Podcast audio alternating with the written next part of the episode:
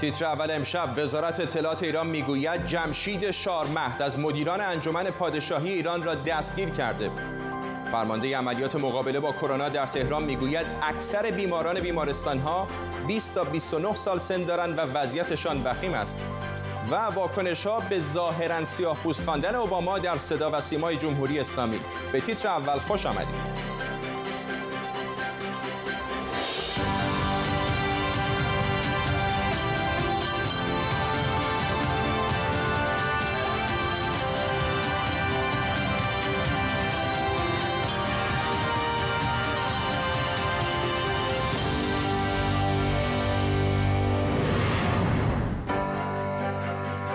سلام بر شما. وزارت اطلاعات جمهوری اسلامی ایران مدعی شده که به گروه انجمن پادشاهی ایران موسوم به تندر ضربه اساسی زده و رهبر این گروه جمشید شارمهد را بازداشت کرده.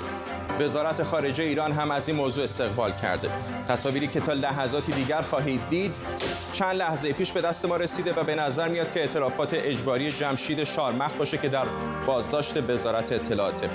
هنوز مشخص نیست که آقای شارمهد کجا و به چه شکلی بازداشت شده. نه سال پیش هم به روایت اسناد ویکی‌لیکس از سفارت آمریکا در لندن افرادی در حال برنامه‌ریزی برای ترور او بودند. پشت سر من تصویر CNN از موتلی رو می‌بینید که به قول پلیس شهر گلندورا در کالیفرنیا محل برنامه‌ریزی اون ترور بوده. به روایت اسناد سفارت آمریکا در لندن هم همین گروه برنامه سوء قصد علیرضا نوری‌زاده رو هم داشتن که تا چند ساعت دیگه ساعت ده شب به وقت تهران در برنامه امروز با همکارانم صحبت خواهد کرد آقای نوریزاده.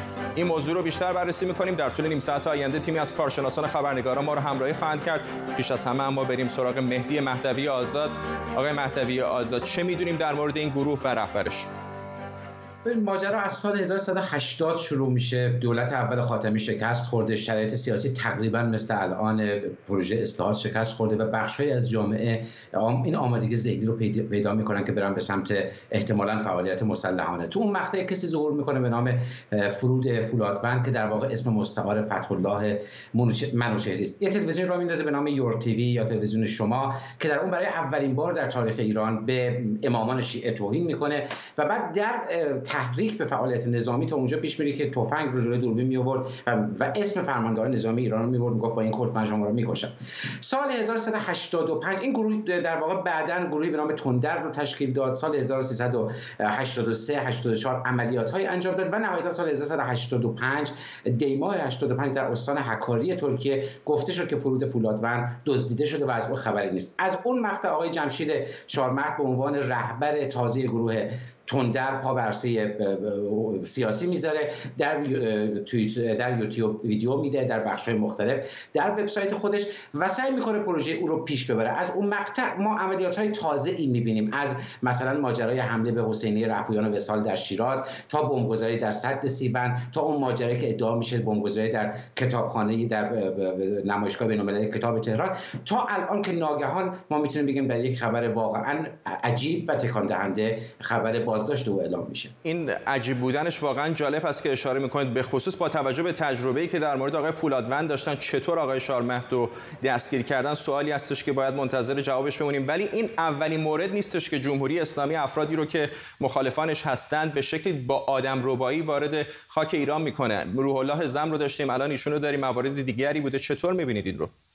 ببینید ما یه پروژه قدیمی داشتیم در مورد تبعیض کردن مخالفین سیاسی یا دزدیدن اونها و انتقال اونها به ایران. از علی اکبر قربانی در به عنوان مسئول امنیت سازمان مجاهدین خلق شما بگیرید تا تا مثلا عبدالملک ریگی که سال 1988 هواپیمای قرقیزستانی رو نشوندن و او رو از هواپیما بیرون آوردن. منتها ما در ماه‌های اخیر یک پروژه تازه می‌بینیم پروژه که در یک بخشش می‌بینید مسعود مولوی مدیر کانال جعبه در ترکیه ترور میشه. در یک بخش دیگه سعید کریمیان مدیر کانال جمنیوس ترور میشه در یک بخش دیگه روح الله زم اونطوری به ایران منتقل میشه. حالا آقای جمشید شارمه و به ادامه بدید می‌رسید به تهدیداتی که علیه رهبران جنبش الاهواز بوده و و و و. فکر کنم این یک فاز جدید از اقدامات امنیتی ایران بی سابقه هم هست در نوع خودش و در واقع بخشی از پازل امنیتی جمهوری اسلامی است. برای اینکه صدای هر گونه اعتراضی رو فعلا خفه بکنه. یا اون باشه. من شخصا و ماها با اقدامات تروریستی با اقداماتی نظیر اون چیزی که آقای جمشید شارمه انجام می‌داد. مخالف هستیم بالقوه برای همیشه مخالف هستیم. منتها بحث حقوق انسانی مخالفین و اینکه بشه اونها رو در خارج از کشور یواشکی دزدید و اسم اون رو عملیات قانونی و بازداشت قانونی گذاشت یک موضوع دیگه است. مهدی مهدوی آزاد ممنونم از شما. تصاویری هم که در سمت راست آقای مهدوی آزاد می‌دیدید. تصاویر مربوط به بازداشت آقای شارمهد هست که دقایق پیش خبرگزاری ایران منتشر کردند. در خبری دیگر دونالد ترامپ گفته رسانه اجتماعی تیک تاک در آمریکا ممنوع خواهد شد. تیک تاک متعلق به شرکتی چینیه و ترامپ میگه دولتش اجازه نمیده تا این رسانه اطلاعات شهروندان آمریکایی رو در اختیار دولت چین قرار بده. آرش علی خبرنگار ما از واشنگتن دی سی با ماست. آرش چه جزئیات بیشتری می‌دونید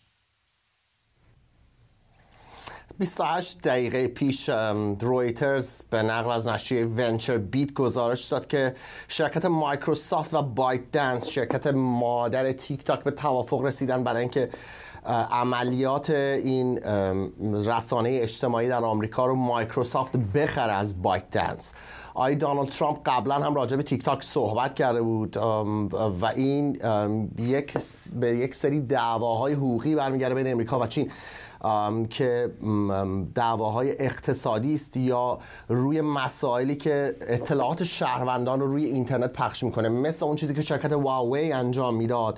امریکایی ها حساس هستند دولت آمریکا وزارت امور خارجه آمریکا بارها متهم کرده واوی و حتی تیک تاک رو که می‌تونن اینها به راحتی اطلاعات شهروندان آمریکایی رو استخراج کنن و در اختیار دولت چین قرار بدن تیک تاک این مسئله رو تکذیب می‌کنه. میگه تا حالا اطلاعات مربوط به شهروندان آمریکایی رو نه, نه تنها به دولت چین در اختیارشون قرار نداده بلکه برنامه ای هم نداره برای اینکه بخواد به دولت چین اطلاعات رو بده. غیر از اون هم اگر کاخ سفید این در واقع معامله بین مایکروسافت و بایت دنس رو امروز قبول بکنه که آقای ترامپ گفته که نظرش منفی هست نسبت به این معامله. اگر قبول بکنه این معامله رو ناگهان مایکروسافت صاحب یک رسانه اجتماعی قول خواهد شد که در آمریکا نزدیک به 80 میلیون کاربر داره و یک شبه خودش رو به موقعیتی میرسونه که بتونه با رسانه های اجتماعی دیگری مثل توییتر، فیسبوک و حتی گوگل رقابت بکنه. تیک تاک قبلا هم در کارزارهای انتخاباتی آمریکا مطرح شده بود. اون موقع که رئیس جمهوری آمریکا دونالد ترامپ رفته بوده تولسا برای کارزار انتخاباتی خودش.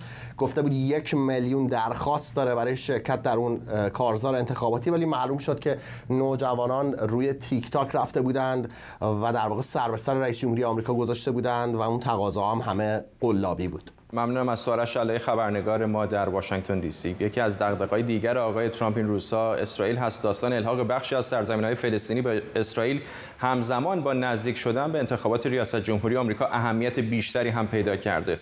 چرا فلسطین سازمان ملل اتحادیه اروپا و خیلی از کشورهای دیگه با اون مخالفند؟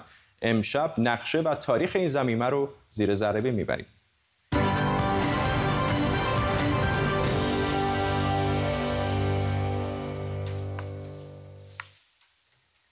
بذارید این زمینه کردن پیشنهادی کرانه باختری رو به خاک اسرائیل کلمه به کلمه بشکنیم تا فهم بهتری از قضیه پیدا کنیم. زمینه الحاق یا به انگلیسی انکسیشن یعنی وقتی یک دولت به طور یک جانبه قسمتی از خاک سرزمین دیگری رو به تصرف خودش در میاره. اگر چنین شود الحاق تخطی سریح و جدی از قوانین بین المللی خواهد بود. به چشمانداز راه حل دو کشور مستقل شدیدا صدمه وارد می کند امکان از سر گرفتن گفتگوها را هم خدشدار می کند من از اسرائیل می خواهم تا برنامه زمینه کردن را رها کند. خب دبیر کل سازمان ملل که تکلیف رو روشن کرده از نظر اون پس غیر قانونیه اما قبل از اینکه ببینیم این پیشنهاد از کجا میاد بیایید با هم تاریخ رو یه ورق بزنیم این نقشه فلسطین سال 1917 است. نیروهای بریتانیا پاییز 1917 فلسطین رو تسخیر می‌کنن و به حکومت امپراتوری عثمانی پایان میدن. این قرمزها مناطق یهودی نشینن. از سال 1920 تا 1946 تقریبا 380 هزار نفر از اروپا به فلسطین مهاجرت می‌کنن و جمعیت یهودی های فلسطین از 6 درصد می‌رسه به حدود 33 درصد.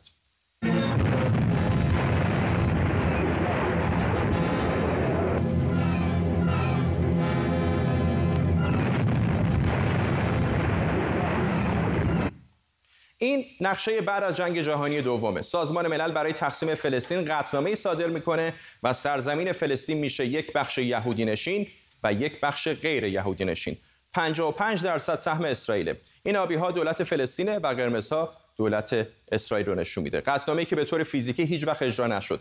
اما مقرر میشه که بیت المقدس یا اورشلیم به صورت بین المللی اداره بشه. سال 1948 که بریتانیا از فلسطین بیرون میره اولین جنگ عرب با اسرائیل هم اتفاق میفته و نزدیک به 750 هزار فلسطینی بیرون رانده میشن. اون 55 درصد میشه 78 درصد. و فقط 22 درصد برای فلسطین میمونه که میشه غزه و کرانه باختری by defense agreements and in a far stronger position to sweep Israel into the sea.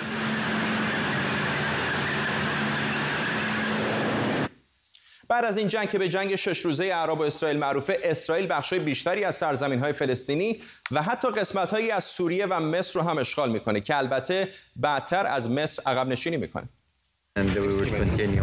مذاکرات رو در 24 ساعت آینده پی می‌گیریم. مذاکرات بسیار مهمیه. برای فلسطینیا بسیار پیچیده و برای اسرائیلیا خیلی با اهمیته. خب بریم سر اون بخشی که باهاش کار داریم یعنی کرانه باختری. بین سالهای 93 تا 95 میلادی اولین مذاکرات صلح بین اسرائیل و فلسطین شروع میشه که به معاهده صلح اسلو منجر میشه. اسرائیل قبول می‌کنه بخشایی از کرانه باختری رود اردن رو به حکومت خودگردان فلسطین بده. اتفاقی که البته هیچ وقت نمیفته این تیکه از کرانه باختری همون جایی که سرش بحث و اسرائیل می‌خواد به خاکش ملحق کنه.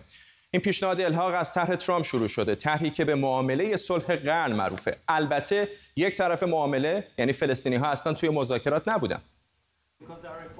این چیزیه که اونا می‌خوان. احتمالا فلسطینی ها اول قبول نمی‌کنن اما بالاخره قبول می‌کنن. به نظرم آخرش قبول می‌کنن. خیلی براشون خوبه. در واقع زیادی براشون خوبه. این طرح اولیه ترامپ که الان روی صفحه می‌بینید. یه تیکه از کرانه باختری رو از فلسطینی ها می‌گیره و به جاش دو تیکه نزدیک نوار غزه این پایین به فلسطینی ها میده. این تیکه های کرانه باختری یا غربی رو جدا کنیم تا بهتر بفهمیم اسرائیل دقیقا داره چیکار می‌کنه. اینجا که با زرد نشون داده شده دره رود اردنه. نتانیاهو به دنبال الحاق غیرقانونی بخشای یهودی نشین همین تیکه از کرانه باختری. اما چرا دره اردن اینقدر مهمه؟ دلیل اول ساخت شهرک های یهودی نشین سرعت می‌گیره. دلیل دوم دره اردن کنار رود اردن قرار داره و بسیار حاصل خیزه و خب واضحه که منبع بسیار مهمی برای کشاورزی برای ساکنان فلسطینی منطقه محسوب میشه. و اما دلیل سوم این خط تنها مرز مشترک بین المللی کرانه باختری با جهان بیرونه. می‌دونید که فلسطین هیچ فرودگاهی نداره. دست کم فرودگاه فعال. ما بقیه مرزها تحت کنترل اسرائیل. پس با الحاق این منطقه کرانه باختری یه جورایی محاصره میشه.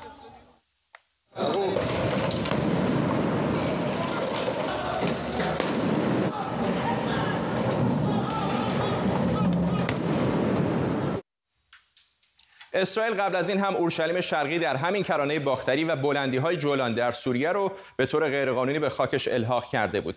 بسیاری از کشورها با این کار مخالفن و اعتقاد دارند با الحاق دره اردن تنشها در این منطقه بیشتر میشه و راه رو برای مذاکرات صلح میبنده. از اون طرف نتانیاهو تنها تا پاییز سال دیگه نخست وزیره و اگر ترامپ برنده انتخابات آمریکا نشه ممکنه رویای نتانیاهو برای زمینه کردن این بخش از خاک فلسطین هم تحقق پیدا نکنه.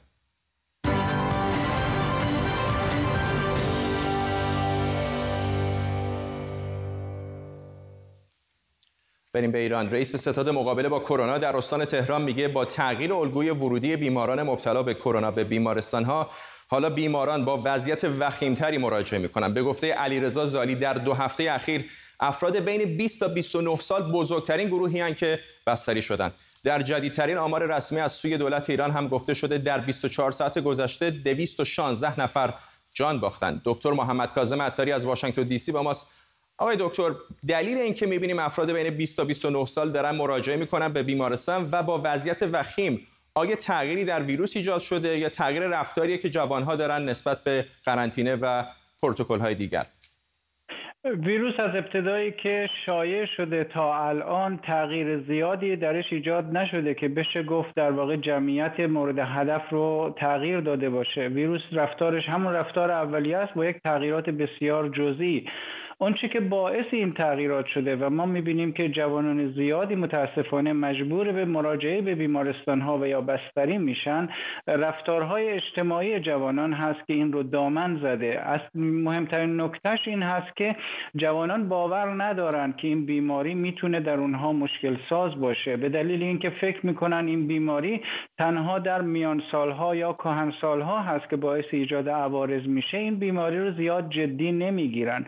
نکته دیگه این هست که خب در بین اینها بیماری با علائم خیلی زیادی در شروعش نیست و درصد بسیار زیادی از اونها حتی مطلع نمیشن که این بیماری رو مبتلا شدن. به همین دلیل با وجود ابتلا در میان جوامع مختلف بخصوص گروه های جوان دیگه ای که درش حضور دارن حضور پیدا می‌کنن و این حضور باعث انتشار بیشتر ویروس میشه. و این انتشار بیشتر مسلما همراه هست با تعداد مواردی که عوارض بیشتری دارن و نیاز به بستری دارن.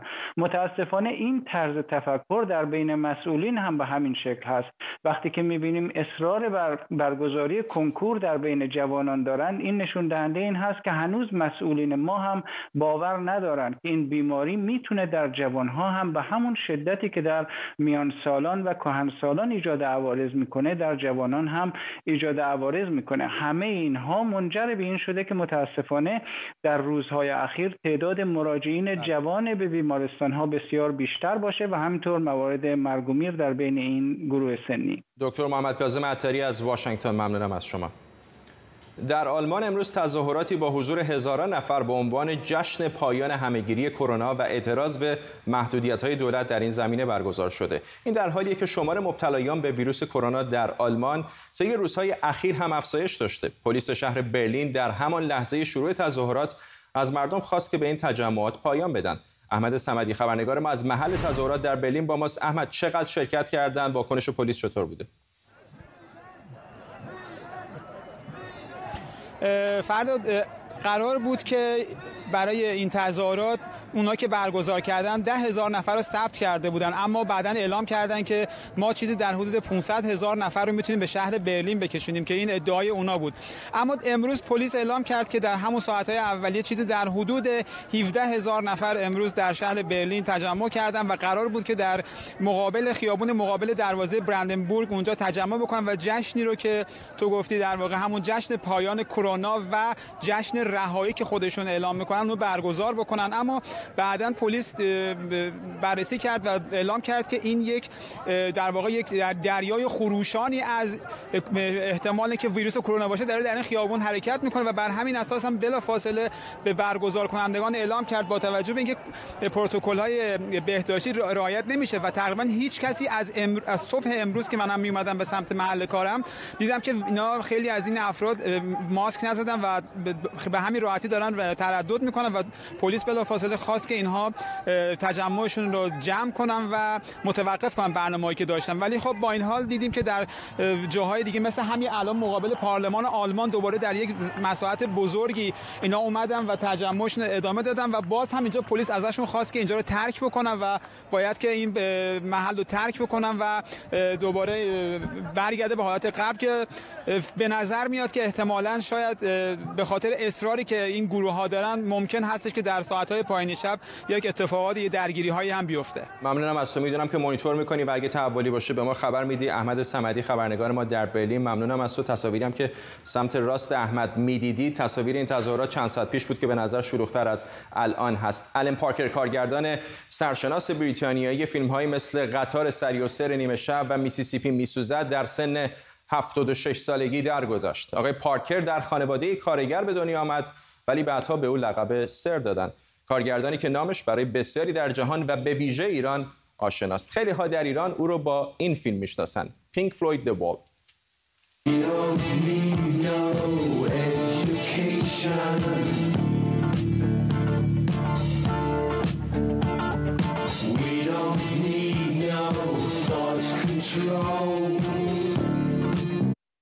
از فیلم های معروف دیگه او میشه از قطار سریع‌السیر نیمه شب اسپورت شهرت قلب فرشته میسیسیپی میسوزد بیا و بهشت را بنگر و بالاخره اویتا رو خیلی ها تو ایران دیدن بعضی ها هم البته بارها و بارها.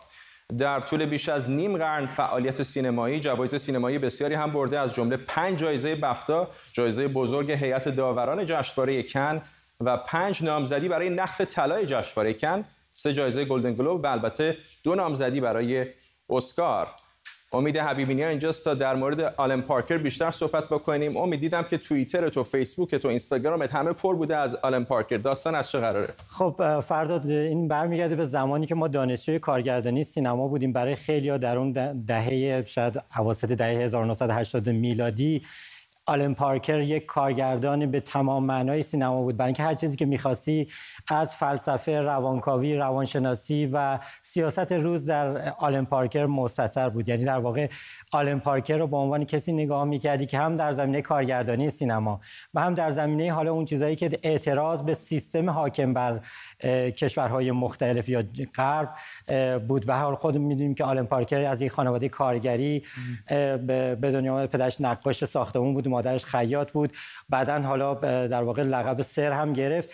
ولی در واقع خیلی از فیلم هاش وقتی که نگاه می‌کنیم از همون اولین فیلم هاش از همون حتی ملودی که قبل از انقلاب در تلویزیون به نمایش درآمد و به جنجال هم بدل شد برای اینکه اون زمان در واقع زمانی بود که مدارس در حال اعتراض بودن.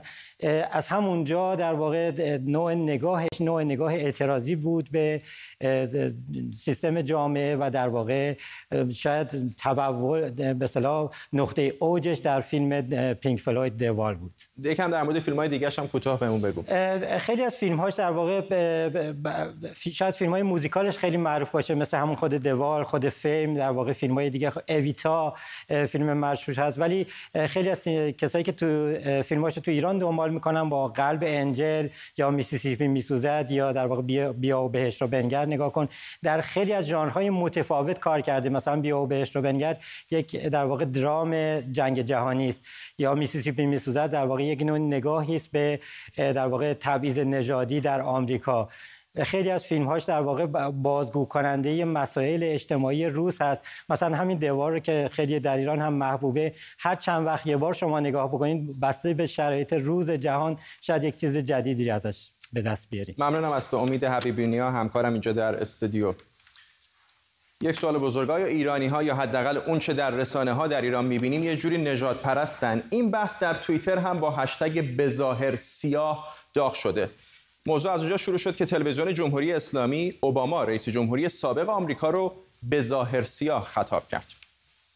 قبلا هم در برنامه اصر جدید تلویزیون ایران وقتی امین حیایی به یک نوجوان بلوچ گفت باید تا وقتی سفید بشی توی همون میموندی این بحث نجات پرستی باز هم پیش اومده بود. این نگاه های نجات پرستانه رو خیلی جای دیگه هم می‌شدید. حتی روی محصولات تولیدی مثلا این محصول از شرکت لبنیات حراز رو ببینید. مطمئنا تو شبکه های اجتماعی هم دیدید. این پسر بلوند با پوست سفید برای شیر کامل و یک پسر رنگین پوست با موهای فرفری برای شیر کاکو گفته شده که برچسب‌ها رو عوض کردن. ولی اینکه واقعا کسی فکر نکرده که چنین تبلیغی اشکال داره نشون میده که وضع آگاهی درباره نجات پرستی چقدر خرابه. همراه هستیم با سعید پیوندی جامعه شناس از پاریس. آقای پیوندی خیلی اوقات از این چیزهایی که می‌بینیم واقعا برای ما که در غرب زندگی می‌کنیم تعجب آوره. ولی سوال من از شما اینه که آیا به خاطر نجات پرست بودن یا واقعا آموزش کافی دیده نشده در مدارس ایران؟ به حال سوال مهمیه. هیچ کشوری در دنیا یا مردم هیچ کشوری در دنیا با ژن ضد نجات پرستی یا نجات پرستانه متولد نمیشن.